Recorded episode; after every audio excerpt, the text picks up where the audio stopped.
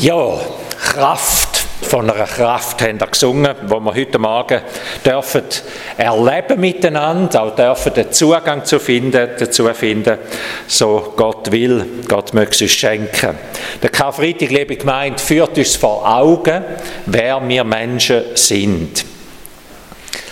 Er führt uns nicht nur vor Augen zu wahr, dass wir Menschen fähig sind, wenn wir die Lesung vorher gehört haben, wenn wir uns nochmal vergegenwärtigen, was eine römische Kreuzigung ist.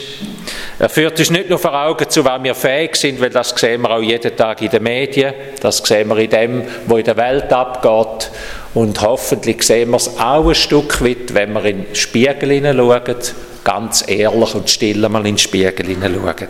Nein, der Karfreitag sagt uns, wer wir sind, wer wir zu tiefst innen sind. Ich sage es mit diesen zwei Worten, wo die Bibel immer wieder braucht. Sie braucht die beiden Worte verloren und geliebt. Die sind weit auseinander. Verloren und geliebt. Das sind wir Menschen. So fest geliebt vom Schöpfer, vom Vater, von der Welt geliebt, so fest geliebt, dass er seinen Sohn Mensch werden lassen hat, dass sein Sohn Mensch geworden ist. All das Geheimnisvolle, sein Leben für uns hingegeben hat. Niemand hat größere Liebe, hat Jesus gesagt, als der, wo sein Leben für andere hingibt. Geliebt. So sehr hat Gott die Welt geliebt.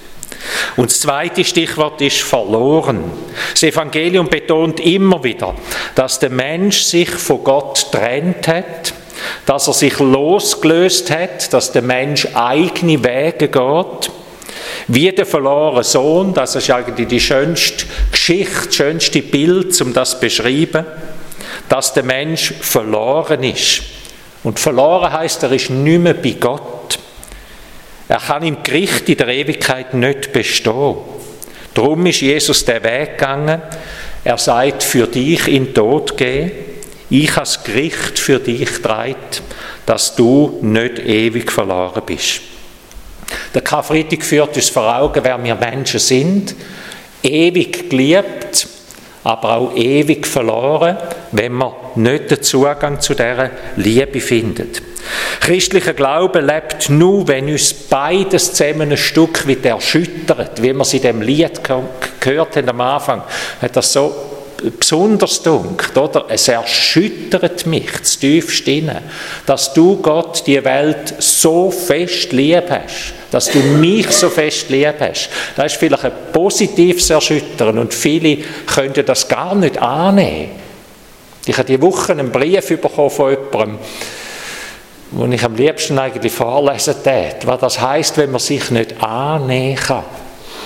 Ja, geliebt. Da muss uns erschüttern, positiv erschüttern, so geliebt. Und es muss uns positiv erschüttern, es, es muss uns negativ erschüttern. Verloren, trennt von Gott, wir können in der Ewigkeit vor ihm nicht bestehen. Christlicher Glaube lebt, lebt, nur, wenn beides zusammenkommt und wenn man uns beides die Hände falten lässt und wenn beides zu dieser Einladung wird, come and see the King of Love. Komm, schau den König an, schau, dort ist dein Leben. Am ersten Karfreitag, wo sie Jesus ans Kreuz geschlagen haben, da sind viele dabei gewesen, die nur geschaut haben die einen, wir haben es gehört in der Lesung, es wird in der Bibel so berichtet, auch da sind Schaulustige dabei gewesen, die den Weg gesäumt haben, die auf dem Hügel dabei sind, bei dieser, bei dieser äh, Folter. Die anderen, die haben den Wundertäter sehen die haben nicht wollen, nur schaulustig das Spektakel miterleben, sondern die haben wollen sehen, ob jetzt von dem großen Wundertäter, wo sie doch so viel gehört haben und selber vielleicht schon erlebt haben, ob sie jetzt nicht dürfen erleben, wie der Triumphal vom Kreuz oben absteigt und die Römer verjagt und alles zunichte macht. Und noch andere, die sind an dem Kreuz gestanden mit einem zerbrochenen Herz mit dem nicht tiefst innen zerbrochenen Herz, die Mutter von Jesus, die unter seinem Kreuz gestanden ist, und die Freunde, wo seine göttlich Heilig erlebt haben und jetzt das mit anschauen und ihre Welt nicht mehr zusammenbringen, nicht mehr zusammenbringen, was da passiert. Und einer, der wird auch noch speziell erwähnt, der Simon von Kyrene. Er kommt von der Feldarbeit heim und dann, als blöder Zufall, gerät er in den Foltermarsch hinein. Im falschen Moment, am falschen Ort, könnte man sagen. Sie packen ihn, legen dem schwer Holzrütz von dem Verurteilten auf den Rücken und er muss bis an die Hinrichtungsstätte zu dem Hügel Golgatha tragen. Und wahrscheinlich hat das zufällig Erlebnis hat sein Leben total verändert. Auf jeden Fall betont der Markus, wo das Evangelium geschrieben hat, wo wir vorher gelesen haben, betont der Markus, dass der Simon der Vater ist vom Rufus und vom Alexander. Warum schreibt man das her? Da hat ja nur einen Grund. Die, die das lesen, die ersten Leser haben offensichtlich den Simon, äh, den Rufus und den Alexander kennt. Darum hat er betont, gell, das ist dann der Rufus, das ist der Simon gewesen, der Vater vom Rufus und vom Alexander. Und sie sind offensichtlich Teil von der Gemeinde gewesen, wo das Markus-Evangelium bei den ersten Lesern zu Rom, wahrscheinlich die ersten Leser dort gelesen worden ist. Und es liegt nahe, dass wenn die beiden jungen Christen geworden sind, dass das wahrscheinlich wegen dem Erlebnis von ihrem Vater passiert ist. Der Simon hat zufällig das Kreuz getragen. Für uns alle geht es darum, dass wir das Kreuz auch tragen. Ohne das Kreuz kein Leben, liebe Freunde. Ohne das Kreuz kein Leben. Das hat auch der Paulus so erfahren. Ohne das Kreuz, ohne den Kreuzigt kein Leben. Er hat ohne, er hat ohne ihn wollen leben. Er hat all das hat seine Anhänger verfolgt bis aufs Blut, bis ihm dann eben auch das Kreuz auferlegt worden ist, dem Verfolger selber und er Jesus in einer dramatischen Geschichte, wo wir dann nach der Ostern miteinander anschauen wollen, in einer dramatischen Geschichte Jesus begegnet ist. Und der Paulus schreibt am, am Anfang vom ersten Korintherbrief, von dem, seinem Brief, den er den Christen zu Korinth geschrieben hat, er sagt, worum es geht im Leben. Er sagt, es geht eigentlich nur um etwas im Leben, dass wir vor dem Kreuz unsere Knie beugen. Dass wir zu dem Kreuz ankommen, wo Jesus sein Leben für uns hingibt. Er, der ein Denker war, der ein Gelehrter war, und wenn man seine Briefe liest, dann merkt man noch etwas von dem.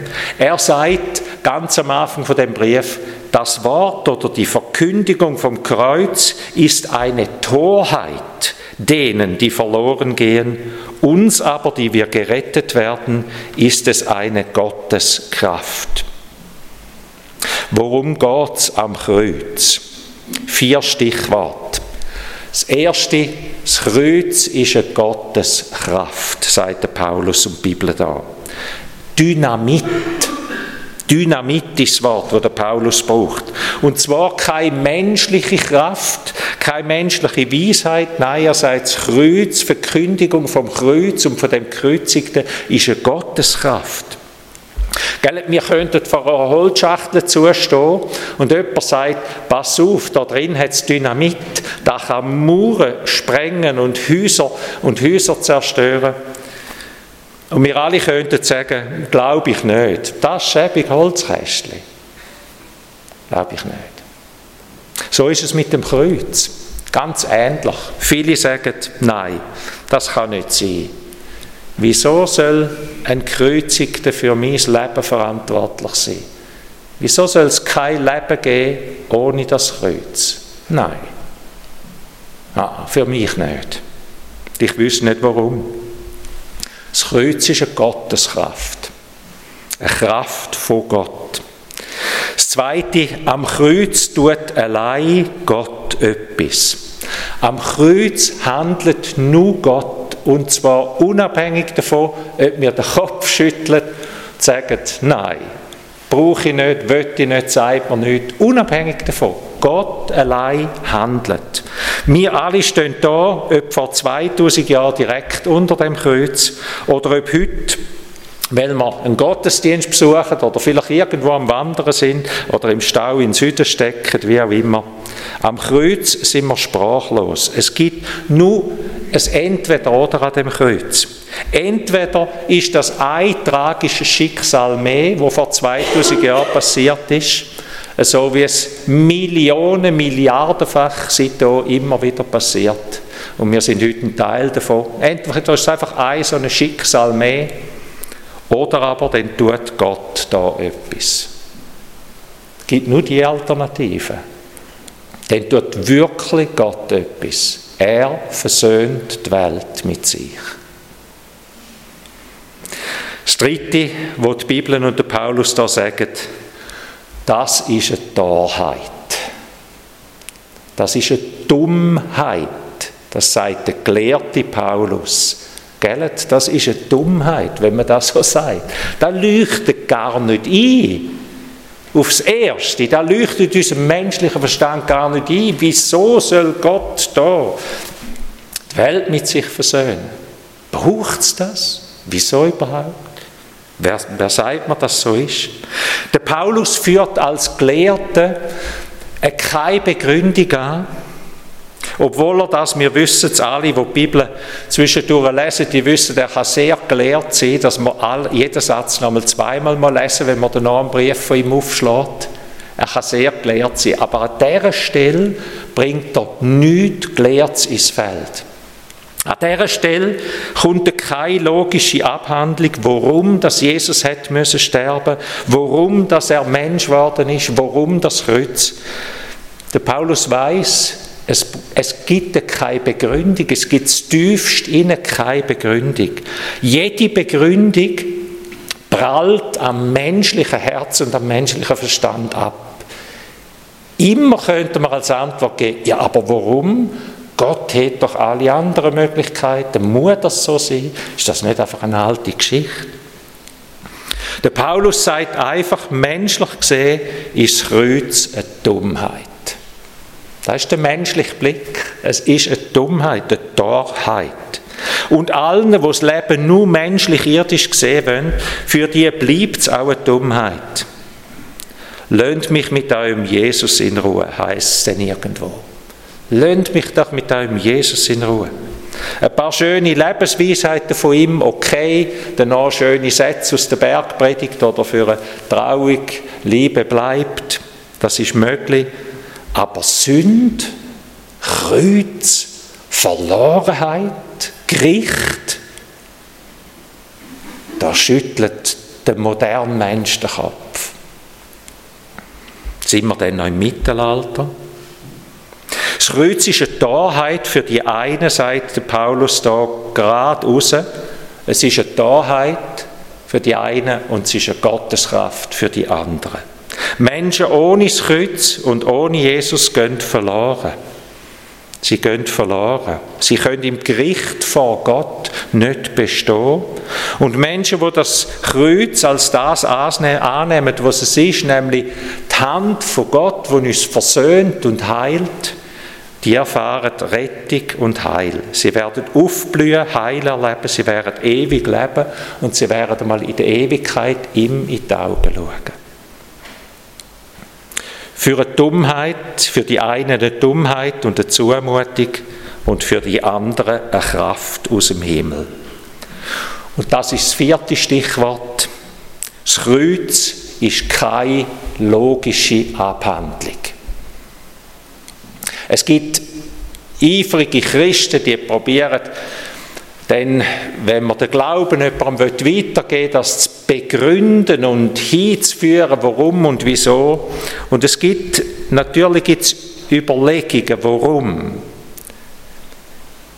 Aber jede Überlegung prallt beim Mensch, wo das nicht annimmt, ab, dass er sagt, ja, aber, aber Gott hat ja alle Möglichkeiten denn, kann denn der das nicht anders machen? Warum denn genau so? Muss das so sein? Das leuchtet mir nicht ein. Es prallt jede Begründung irgendwo ab, wenn man nicht glauben kann oder nicht glauben will.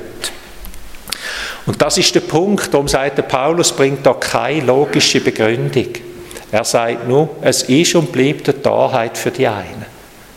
Und für die anderen ist es eine Gotteskraft. Entweder beugen wir Knie oder wir beharren auf unserem menschlichen Verstand.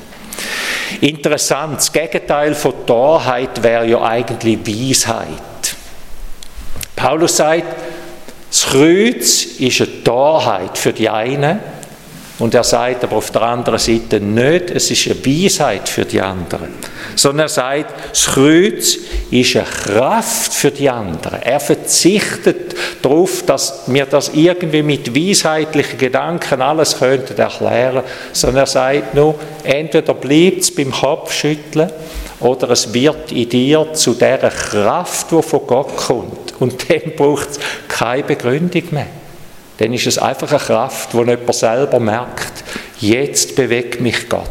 Denke das Leben von Paulus selber, genau das hat er erlebt. Wo Jesus ihm vor Damaskus zu Boden geschlagen hat, wo er vom Ross fliegt, da hat er nicht gefragt, jetzt aber bitte Begründung für den Sturz.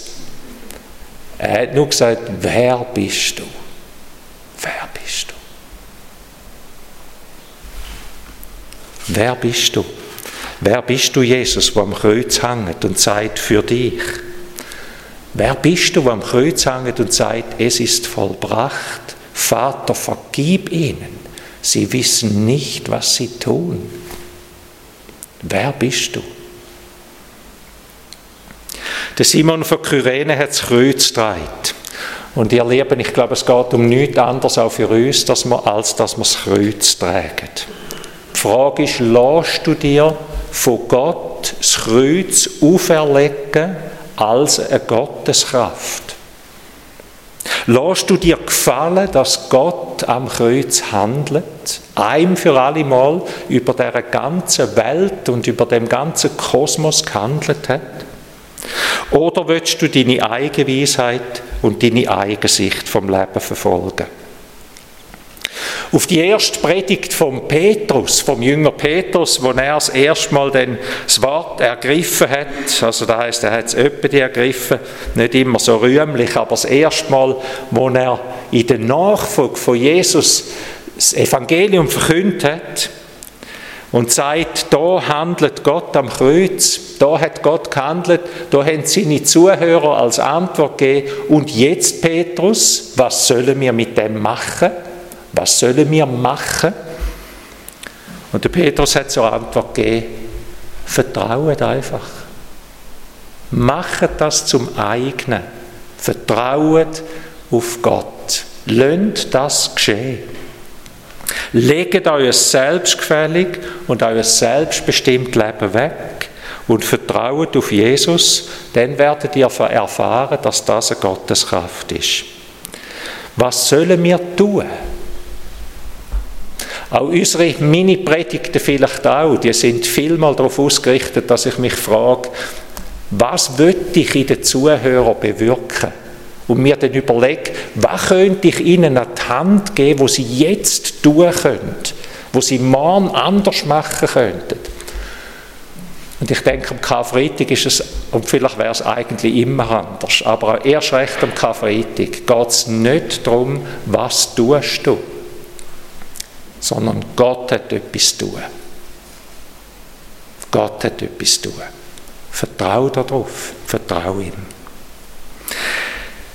Eine herzliche Einladung zum Abendmahl, wo wir jetzt dann feiern wollen. Das Abendmahl ist da, wo nicht wir etwas tun, dort tut Gott etwas mit uns. Er beschenkt uns, er lädt uns ein.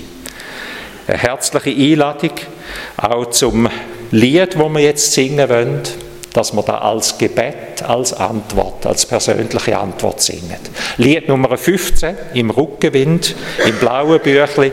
Die, die mögen, wieder lade ich ein zum Aufstehen. Lied Nummer 15.